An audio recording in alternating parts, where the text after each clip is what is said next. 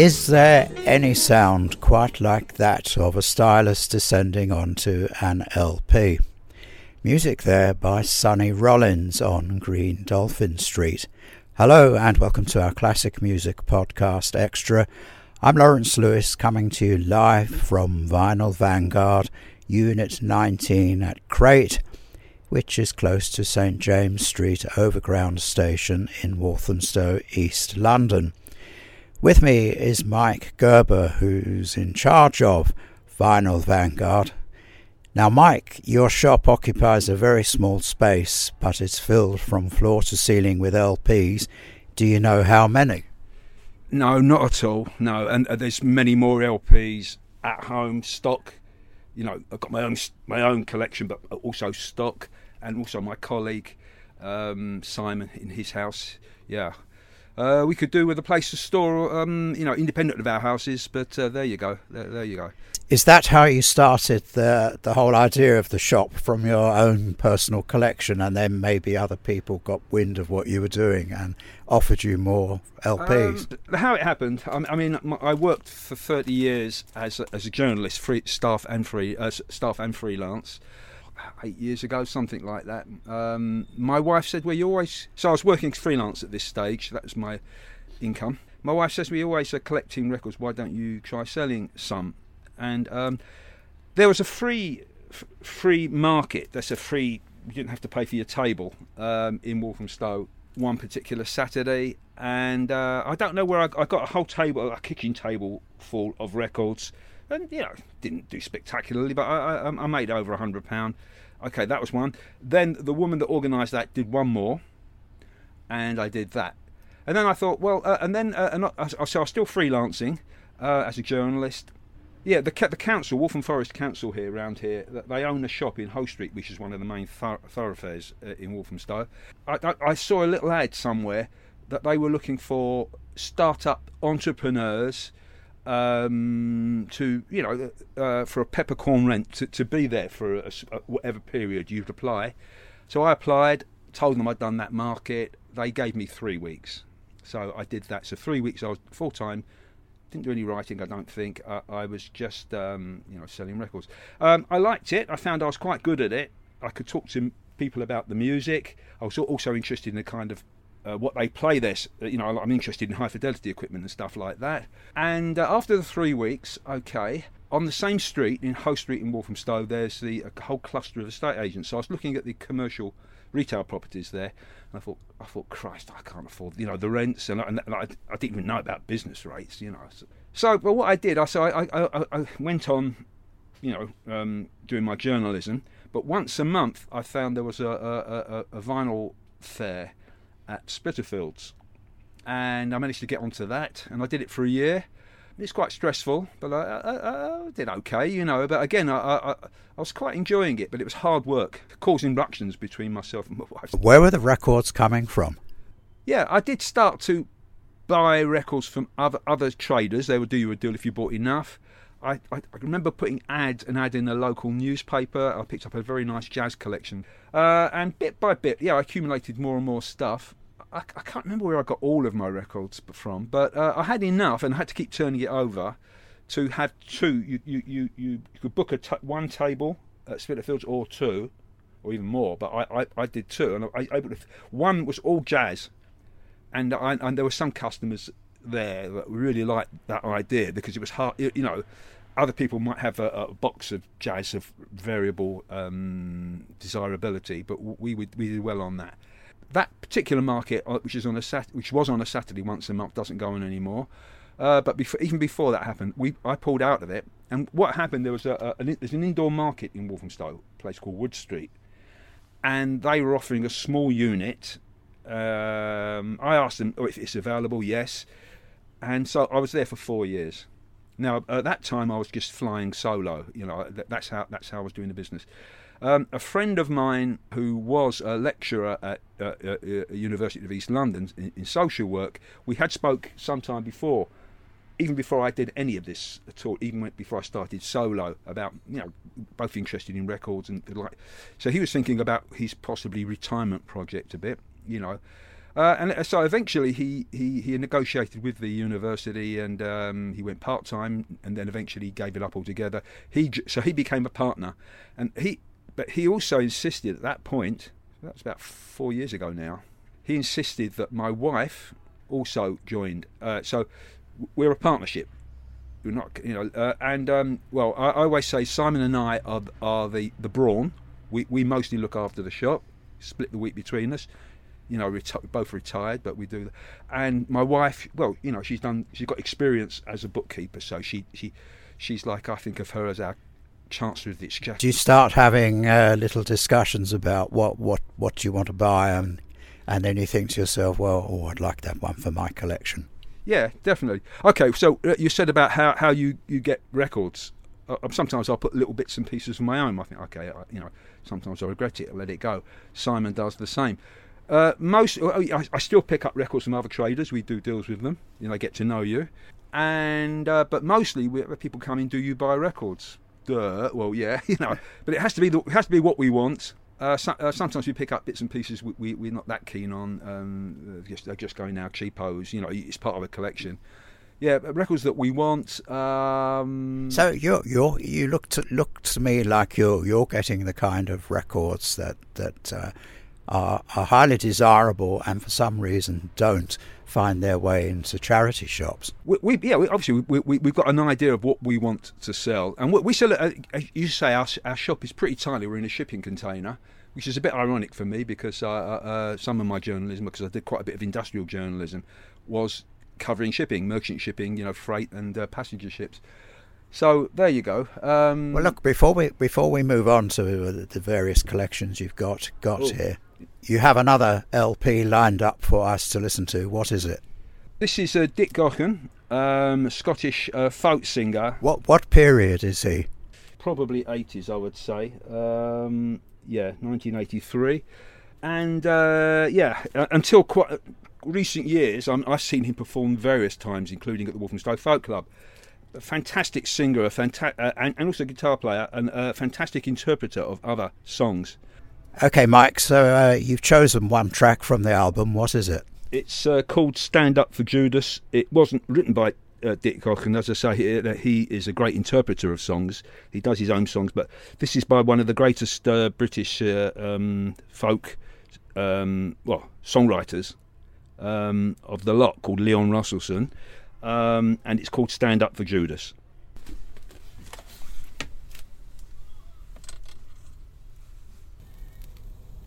The Romans were the masters when Jesus walked the land. In Judea and in Galilee they ruled with an iron hand. And the poor were sick with hunger, and the rich were clothed in splendour, and the rebels, whipped and crucified, hung rotting as a warning. And Jesus knew the answer, given to Caesar what is Caesar's? Said, Love your enemies. But Judas was a zealot and he wanted to be free. Resist, he said, the Romans' tyranny. Now Jesus was a conjurer and miracles were his game. And he fed the hungry thousands and they glorified his name. He cured the lame and the lepers, and he calmed the wind and the weather, and the wretched flocked to touch him, so their troubles would be taken. And Jesus knew the answer.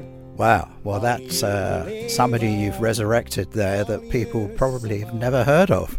Um, no, but you've you've heard of it, uh, I, I, I, as as I understand. Uh, so he was your maths teacher at one time. He I- was indeed, yes, Leon Rosselson. Yes. Yes. How long have you actually been in this space? Um, I think it was. Uh, I, I, I can tell you the exact. It was October the first. I think it was uh, 2019, which is when Crate Crate started that year. If if I got that right when they started, um, but they started a few months earlier. We I was looking to move from um, Wood Street to, uh, and I, I like this space. It's you know it's got places you can eat, and there's a there's a there's a pub up top, a few retail outlets and offices. And uh, yeah, I like this. We uh, well, we like this space, but but this time it was a partnership. We asked them if we could uh, take this, and uh, uh, and they, they said yes. And so we've been here since then. So what's that? That's more than two and a half years. Yes. But obviously we've been affected, uh, including on in year one, the first year, uh, By- by, by lockdowns. and By so. COVID. Yeah, but you know we're still uh, kicking.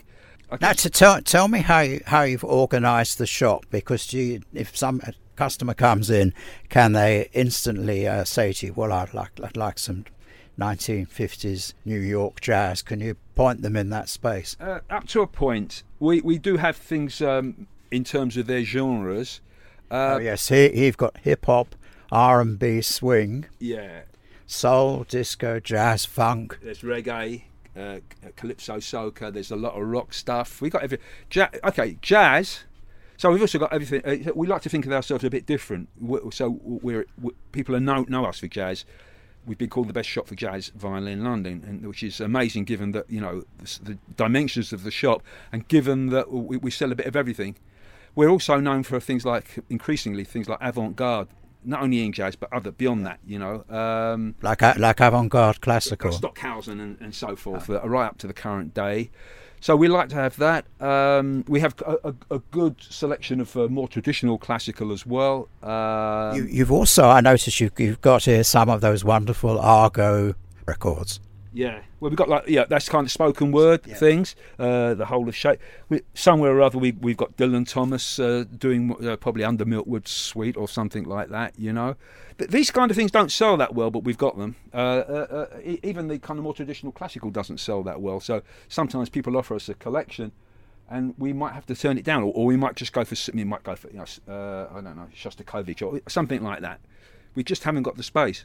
This flood of LPs that seems to be coming to you, is it is it abating in any way? No, not really. No, um, uh, we just picked up a, my, my colleague Simon picked up an excellent collection uh, this week. Uh, a, a lot of rock of the kind of things that people are looking for, alternative stuff. There's some jazz in there, you know, uh, Col- Coltrane, A Love Supreme. Hopefully not, haven't seen it, but hopefully very nice condition. Condition is very important, you know, and also condition of sleeves. Um, I'm about to uh, I'm negotiating uh, for uh, a, a very nice collection, some very nice stuff in there, including again things that people, uh, it, some jazz, a lot of rock, electronic music in there. Um, there's some uh, which is a, a reasonable seller, so-called krautrock that that is. Uh, you know, um, yeah. So all the time we're being offered stuff. Uh, we got some fantastic reggae, uh, including seven-inch uh, singles and things like that. You know, yeah. What, what's what's the rarest title that, that's ever come your way? the rarest. I, right now, I, I, I've, I've got some. I've got some uh, jazz uh, test pressings from the fifties. Uh, it's Chet Baker, um, Art Blakey, uh, things like that. Which uh, I, I don't really know how to, how to. You don't find any guidance online about it. It's uh, you know extremely rare. So I'm getting my head around that. I, I mean, the, the rarest thing I sold, which, which which was commercially available, was a single seven inch um, by uh, kind of punk post punk band called Joy Division. In fact, I think it might have been the band that they were known at the name under which they performed before they were called Joy Division, called Warsaw. Think so. I can't remember. It was ha- and, and the sleeve was hand folded by the band. I had a guy that was into punk and things. He, he'd been part of all that movement, and he couldn't afford to buy it. He usually bought cheaper stuff of that sort from me. But he said, "Can I touch it?"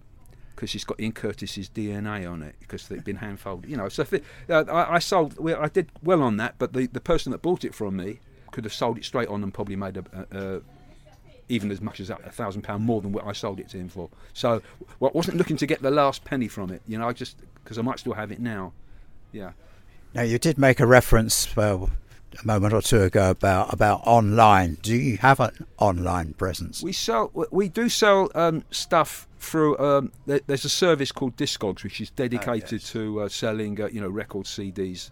But the stuff we're, we're, very, very selective about the stuff we, we put on there. Um, I've sold some CDs through there, jazz CDs. Doing not too bad on those quite a bit of seven inch. But uh, uh, actually, what I would put it like this: the the kind of the sexiest stuff that we get m- most kudos from. I don't mind if we have it longer. That we could probably sell it quicker online, but yeah, we, we want to have it in the shop. You get kudos from having it. I mean, and sometimes I've bought records from other traders uh, among stuff that I bought from them, um, which I'm not because they have to make a profit on it. They give me a discount. I'm not going to make. We're not going to make much on it, but I, I just want to have that in the shop.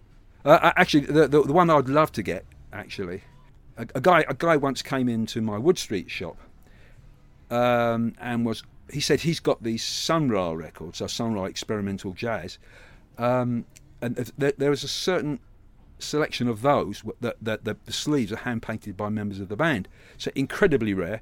Uh, and yeah, anyway, he said. I'd love to get that. I don't know what it's going to cost, but I'd have to get it. But uh, he didn't come back, so uh, maybe he was. Uh, he, he, I don't know. He was just playing tricks or whatever. But yeah, uh, yeah, there's things like that. You get great kudos at anything like that, you know. In fact, oh, that's that's another thing, uh, uh, Lawrence, is that um, sometimes something like that. Supposing we had it and we get a good price on it, and it would sell. I hate it going out of the shop. I want to sell it, but I don't want. You know what I mean? It, well, that's what we were saying earlier. Yeah. Uh, I think that's that's one of the attractions of LPs and why why they're so uh, desirable items to have is the the artwork, which just simply doesn't exist anymore.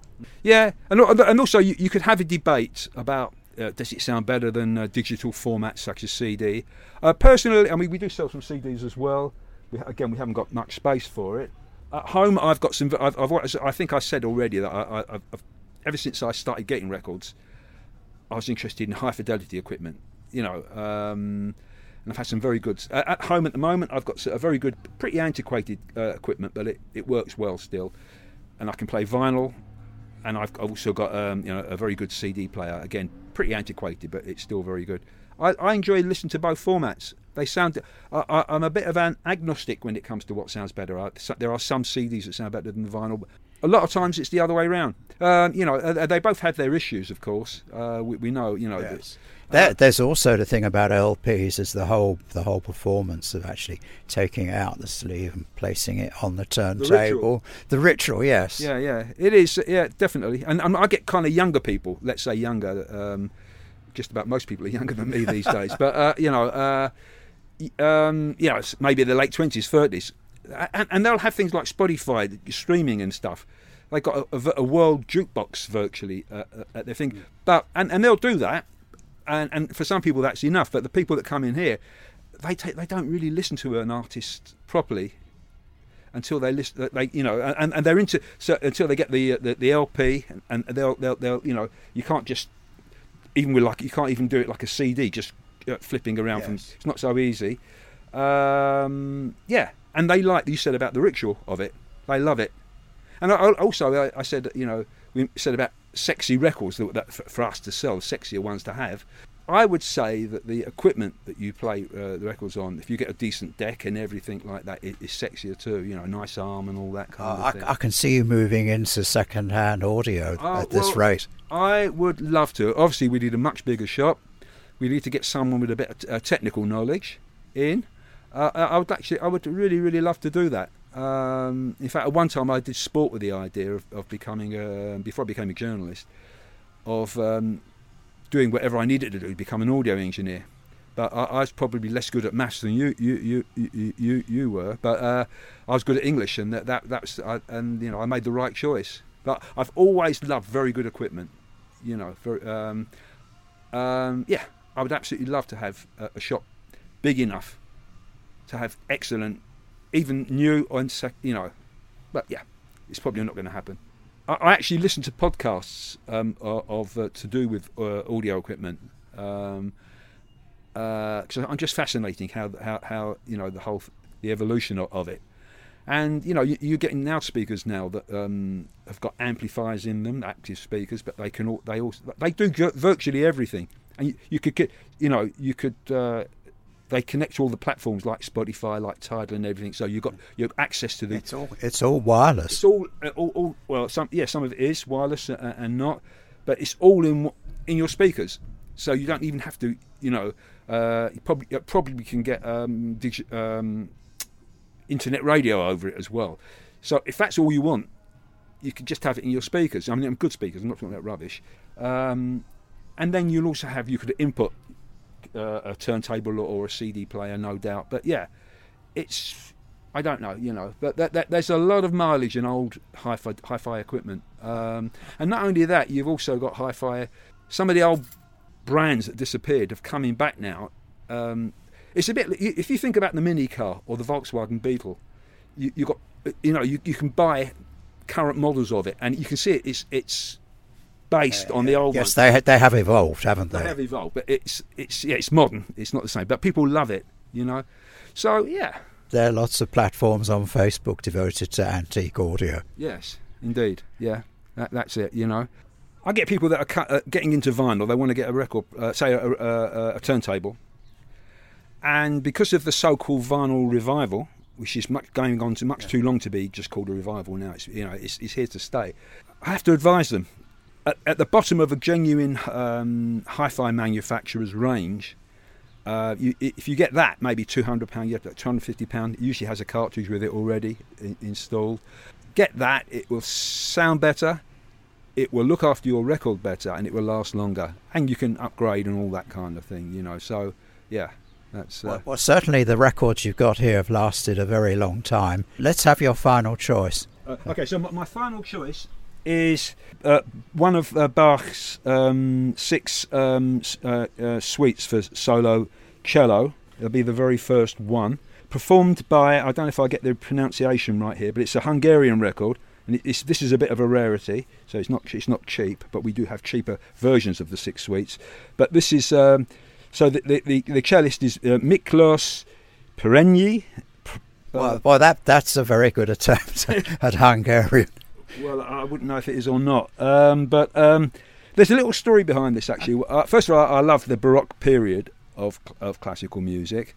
I, I went to, so I've, I, I love all kinds of music. Uh, like Duke Ellington once asked, "What's the best kind of music?" There's only two kinds of music, he said, which is the way I see it. You know, um, and um, so I went to see a very famous, pretty avant-garde uh, jazz musician. He's dead now, but maybe about 10, 12 years ago at the Fest- Royal Festival Hall uh, called Ornette Coleman.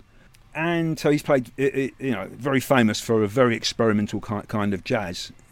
Um, and so it, was just, uh, it was Ornette uh, on, on, sax. I think it was his son on drums, and, and there was a double bassist. And one one of the things they played, I suddenly realised that they were playing uh, uh, uh, one of the, in fact, the, the Bach cello suite that we're going to hear some of now. Uh, but and that you had the double bassist uh, playing it. I think they called it arco with, with, yeah, with, with the bow, with the bow, with, the bow, and he was more or less playing it straight. Obviously, it's it's uh, lower down the scale than uh, the, than the cello. He's more or less playing it, uh, going slightly askew, and then what you had was Ornette on on sax and his son on drums, I think free improvising, but uh, uh with this fantastic music, uh, you know, anchoring it uh, on, on double bass.